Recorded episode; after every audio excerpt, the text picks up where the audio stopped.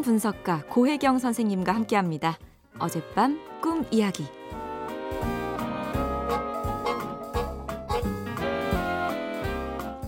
안녕하세요. 선생님, 저는 유진아라고 하는데요. 얼마 전에 너무 무서운 꿈을 꿨어요. 캄캄한 밤, 한 남자와 제가 정육점 앞에 서성이는데요. 정육점 안을 살짝 들여다보니까 영화 범죄도시아시죠? 거기 나오는 악당 같은 남자 두 명이 있어요. 그리고 그 남자들이 밖으로 나오려고 하는데 우리가 도망칩니다. 어, 가로등불 아래 거리를 이리저리 막 뛰어다녀요. 그러다가 나무 장롱 속에 숨어가 들어가서 숨었어요. 그렇게 숨도 못 쉬고 장롱 속에 한동안 있었는데 어느 순간 발소리가 전혀 안 들리더라고요.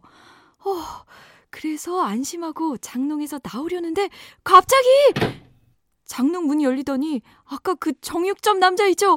우리를 들여다보고 씩 웃는 거예요. 아, 소름.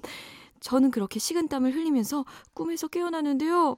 아, 왜 이렇게 악몽을 꾸게 된 걸까요?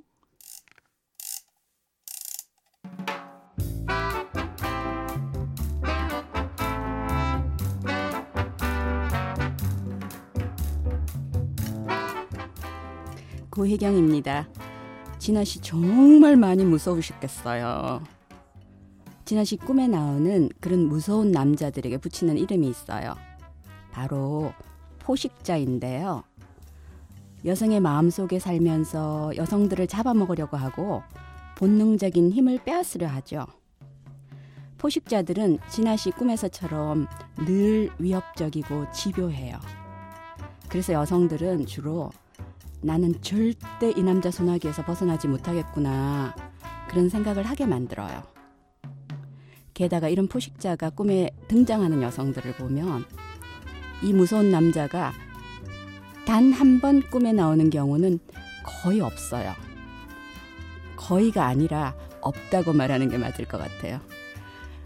단골 손님처럼 수시로 꿈에 나타나서 위협을 해요. 그래서 대개는 그 무서운 남자가 다른 모습으로 등장을 하더라도 아, 또 이놈이구나 알아보는 경우가 많아요. 이런 포식자들이 마음속에 살아있는 사람들은 삶을 살아가는데 써야 할 에너지가 대단히 제한돼요. 주로 파괴적인 인간관계를 맺어서 에너지를 소진하거나 아니면 지나치게 다른 사람들을 의식하느라 자신을 제대로 돌보지를 못해요. 혹시 진아 씨에게도 그런 면이 있지 않을까요? 그런데 이 꿈에서 꼭 주목할 부분이 있는데요. 진아 씨가 어떤 남자랑 같이 있었는데 그 남자가 꿈에서 별로 도움이 안 돼요. 꿈에 등장하는 남자들은 나의 남성성이라고 했어요. 진아 씨 꿈을 보면 건강한 남성성은 아직 너무 힘이 미약하고 파괴적인 남성성은 마구 날뛰고 있어요. 정말 힘든 상황이에요. 이런 상황을 역전시키는 것이 진아 씨가 지금 반드시 해야만 하는 숙제예요. 이 꿈은 못된 포식자가 너의 에너지를 갉아먹고 있어. 그러니까 무력하게 살지 말고 제발 정신 좀 차려. 이렇게 진아 씨를 일깨워주고 있는 겁니다. 여기까지 듣고 보니 오히려 꿈이 고맙지 않으세요? 진아 씨, 마음 단단히 먹고 내면의 힘을 키우면요. 언젠가는 못된 포식자들을 처단하는 꿈을 꾸게 되실 거예요. 그런 꿈 꾸시면 또다시 글 남겨주세요. 함께 기뻐하고 축하해 드릴게요.